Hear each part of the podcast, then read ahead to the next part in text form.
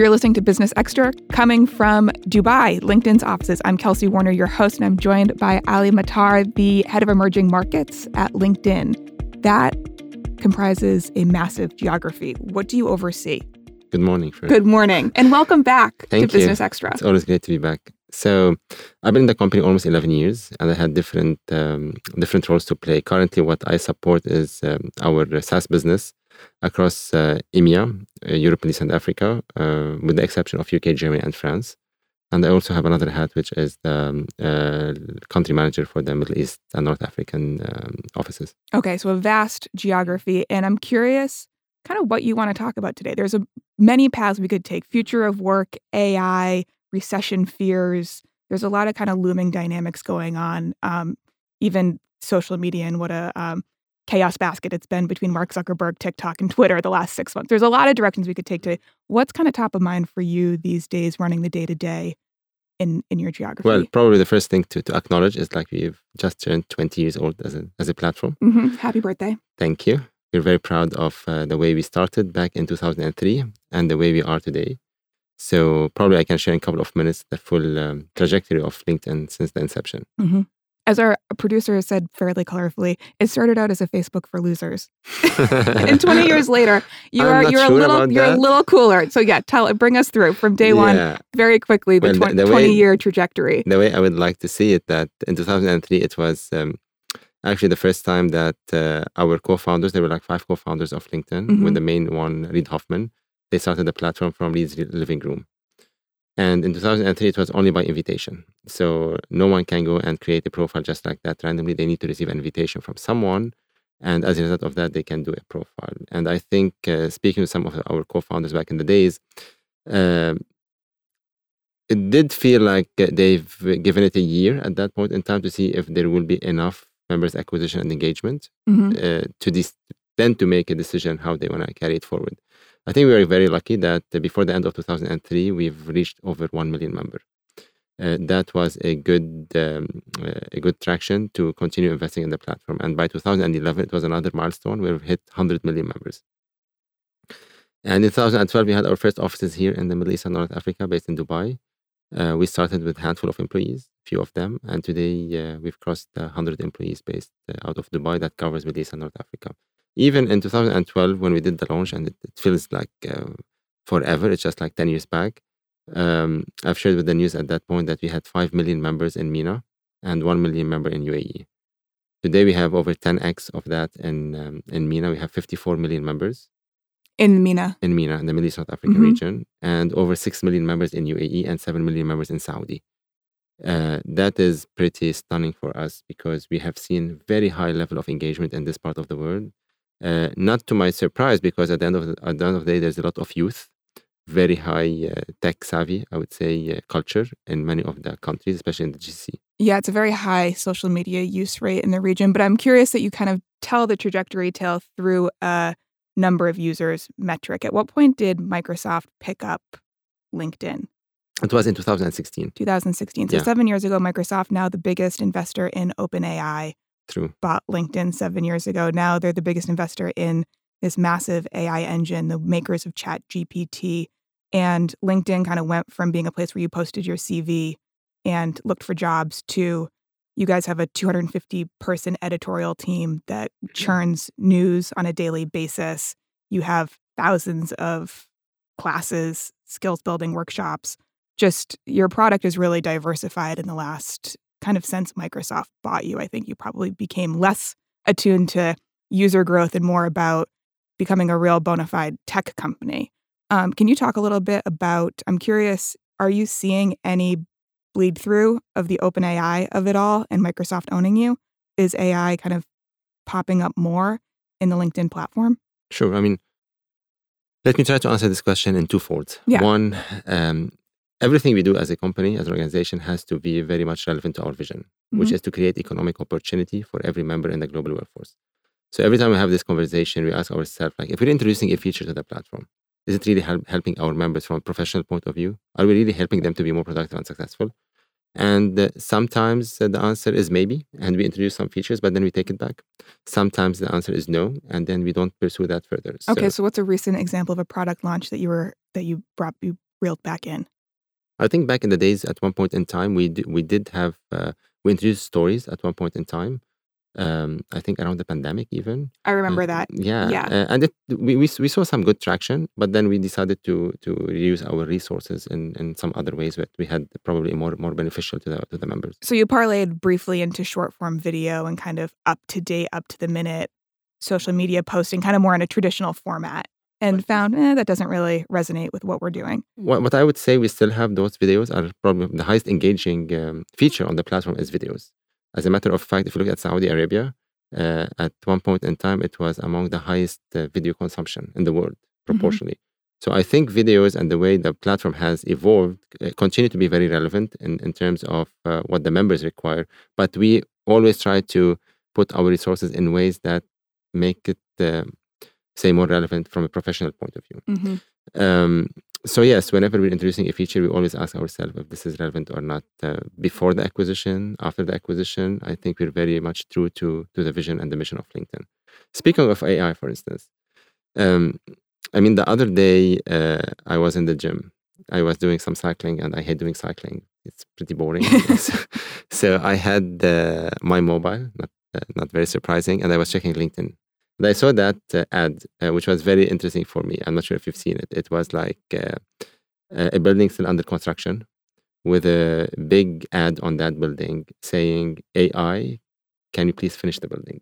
And then at the bottom of it, like, your skills are irreplaceable. I also saw that LinkedIn post. Yes, it's a construction site that says no one like AI can't replace this Exactly, job. Yes, exactly. power to the construction worker. exactly. Yeah. And, and I think that applies for so many other verticals and industries. Mhm. I think um, uh, AI has been there for, for so many for, for so many years, and I think when when when LinkedIn was launched in 2003, it was empowered by it was powered by AI. And today, for instance, uh, yourself as a media professional, if you go and check your LinkedIn profile, you probably see some, what you call jobs you might be interested in. Those jobs are uh, the, the algorithm of of that jobs targeted in a way based on what you say on your on your profile, the skills that you have, the recommendations, um, the endorsements, etc. It's like signals giving in the background that the AI picks that up and recommend jobs. That has been there forever. I think what AI is introducing right now, or what AI is bringing to the world, uh, probably a little bit more efficiency, but adding to many different industries where in the past they were more traditional industries they were they felt like technology is not as important. But now this is where we're seeing the disruption. I'll push back on you a little bit on the idea that AI will be a net creator of jobs. I do agree with you because I do think it's lazy thinking to a failure of imagination to say that AI will only be a jobs killer. But for those who are afraid, for those who are feeling insecure, where are the jobs in AI going to come from? So if if we look historically over the last few years and we compare um, the jobs that are posted on the platform today, we see the majority of the jobs that are posted require skills related to digitization, to artificial intelligence, to augmented uh, reality, 3D printing. That's where we see a huge uptick in terms of the jobs that are required. These jobs were not in play a couple of years back. So uh, that's a new market. That's a new set of jobs create, created for, for people who are interested to be in that uh, in, in that domain. Um, in the past, there were so many traditional industries. Think of manufacturing, automotive, etc. Digitization was not something they were considering pretty seriously. They were doing good business by doing what they've been doing, what they've been doing for, for so many years. And I think with the with the COVID and then with the with the introduction of AI, they had to transform the way they do business to continue being relevant. And that itself created a huge number of jobs, again related to the technological uh, aspect. And that applies to the retail industry, that applies to the hospitality industry, the healthcare industry. Those jobs were not there in the past. I think that's where we see the, the, the uptick. I'm curious also if you have advice for people thinking about the next 10, 20 years, looking ahead, a generation forward in education. What should people be focused on in terms of what they're actually learning? Because I agree with you again that AI is going to be a net creator of jobs, but it's not necessarily going to be coders. ChatGPT can spit out apps, it can spit out websites. We don't necessarily need somebody who knows Python or whatever to now code these websites, but you still do need data scientists, engineers, front end developers to make these things look and work Mhm. correctly. Uh, but scanning ahead 10 to 20 years, what are the skills? Well, here's the thing. Let me let me split this into two parts: the hard skills versus the soft skills. Mhm. And I think many of our conversations were uh, as well not focusing on the importance of the soft skills. And especially during the pandemic, we have seen people who have soft skills are the one who were highly in, on demand in the market. Soft skills like leadership skills, like compassion, like especially when you're in your leadership position or management position, these are skills that every single organization requires. Today, when I talk to my my clients, they keep asking me, help me find ways to interview for culture. I mean, that person might be the best coder ever, but might not fit our culture. So the soft part will continue to grow and will Mhm. continue to be relevant. Now, on the hard on the hard skills part, on the technical skills, I still think even if, if, if ChatGPT is an app, at the end of the day, you still need people to develop those apps. And this is and that again across many different verticals that in the past we have not seen any. So I have a son who's eight years old.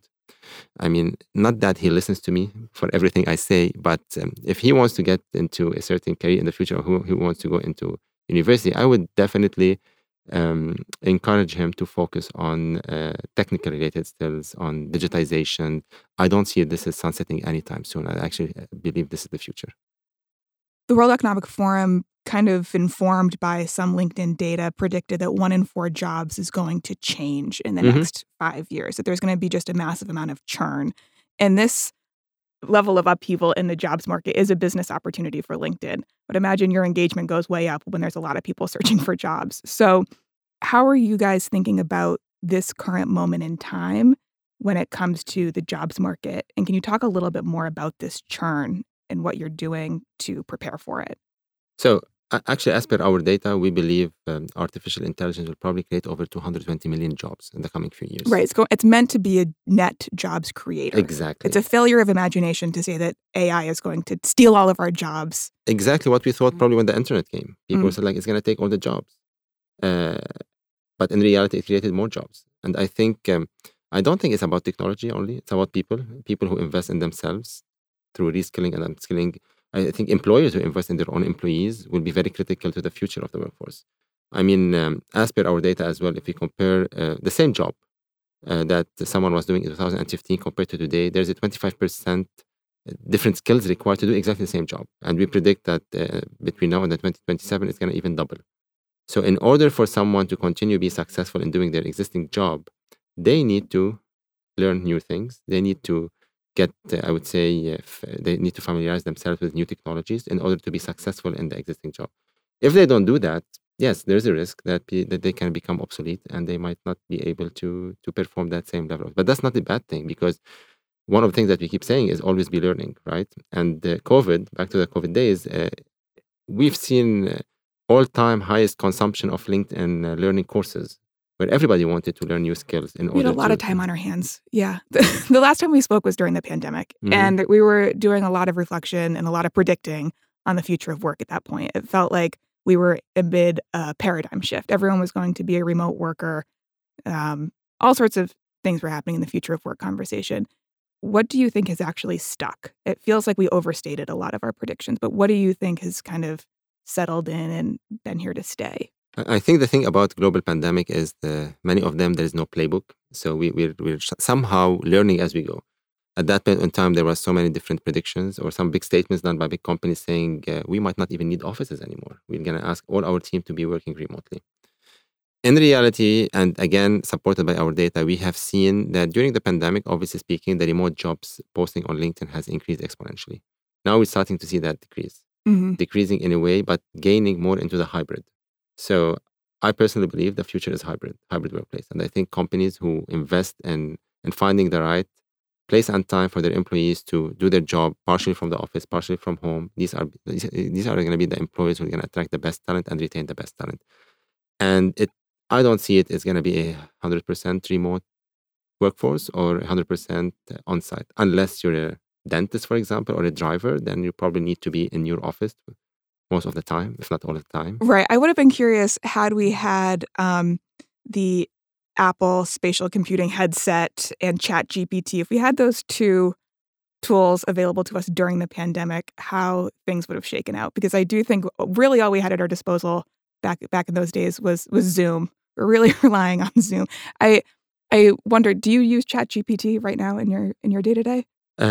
Uh, at a personal level, yes. Professionally, it's not it's not something uh, we ask our employees to use. But Yeah. at the personal level, uh, when I'm uh, sometimes want uh, some extra input, I do use that, and I find it fascinating. Did you use it at all to prepare for today's interview? Not really, but that's a good point. I should have. His Highness Sheikh Mohammed bin Zayed, the president of the UAE, a couple days ago joined LinkedIn. And I think as we're seeing, you know, Elon Musk bought Twitter, Twitter's become a bit of a space that is maybe not as credible as it once was. Facebook is amid a strategy shift. Mark Zuckerberg's plunked over $20 billion into the metaverse. TikTok is in testimonies before Congress about whether or not it'll be allowed to be used in the US. I'm going to land this plane, I promise. Mhm, mhm, mhm. but a few just recent examples of social media companies really in states of controversy, states of chaos. And LinkedIn is kind of emerging as a new destination and a new kind of platform of choice, as we just saw with this week's news with His Highness. Um, can you talk a little bit about this this move into you know government and politics, and does LinkedIn want to be more of a destination for these these players?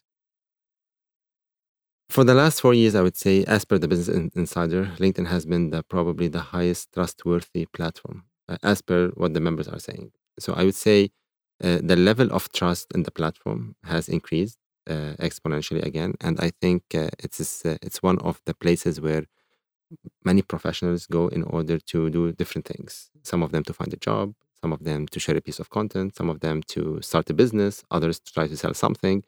And it has proven time and time again that it's, it's being very relevant and actually adding a lot of value. And I think uh, that is back to how, how much we are true to our vision and um, trying everything we do on a daily basis to be, to be very relevant to the professional side. Um, as a result of that, we have seen that increase of membership, and we have seen that uh, many of the leaders across the different parts of the world they are communicating with their uh, citizens, with their employees, with everyone through that platform. Actually, I was in Kuwait the other day and I was having a conversation with one of big um, company CEOs, and he was telling me um, he used LinkedIn to communicate with his team more than emails. He knows many of those employees are on LinkedIn already, and they are active without them being asked to be active. Um, and sometimes, if he wants to convey a certain message, he just go and update his LinkedIn uh, with a short update. For instance, he wanted to talk about the importance of having um, a diverse hire. So, how big is that company that he oversees?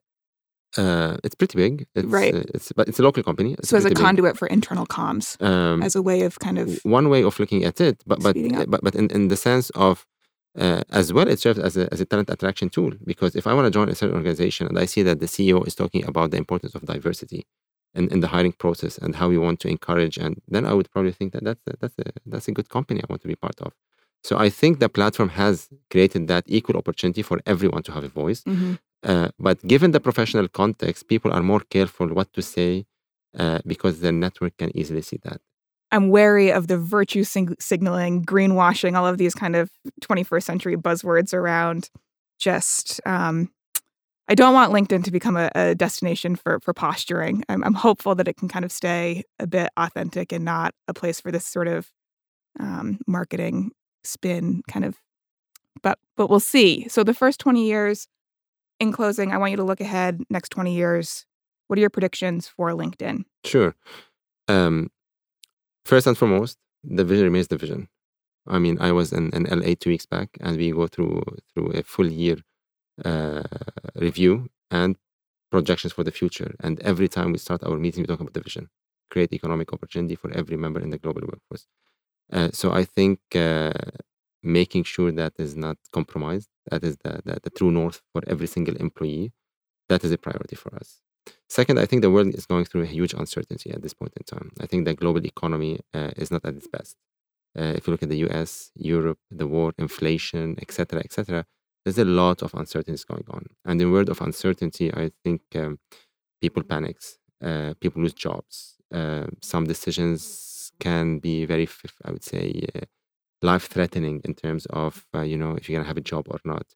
Uh, I think we're in a, in a great place today with all the professions that we have, the data that we have, the, the insights that we can generate to help and, and advise um, uh, people at decision making uh, level to to take the right decisions that will that we believe will help the economy to to build up uh, faster and faster. Now, in this part of the world, I would say we're pretty lucky or luckier than the rest of the world. I think the economy has proved to be more resilient.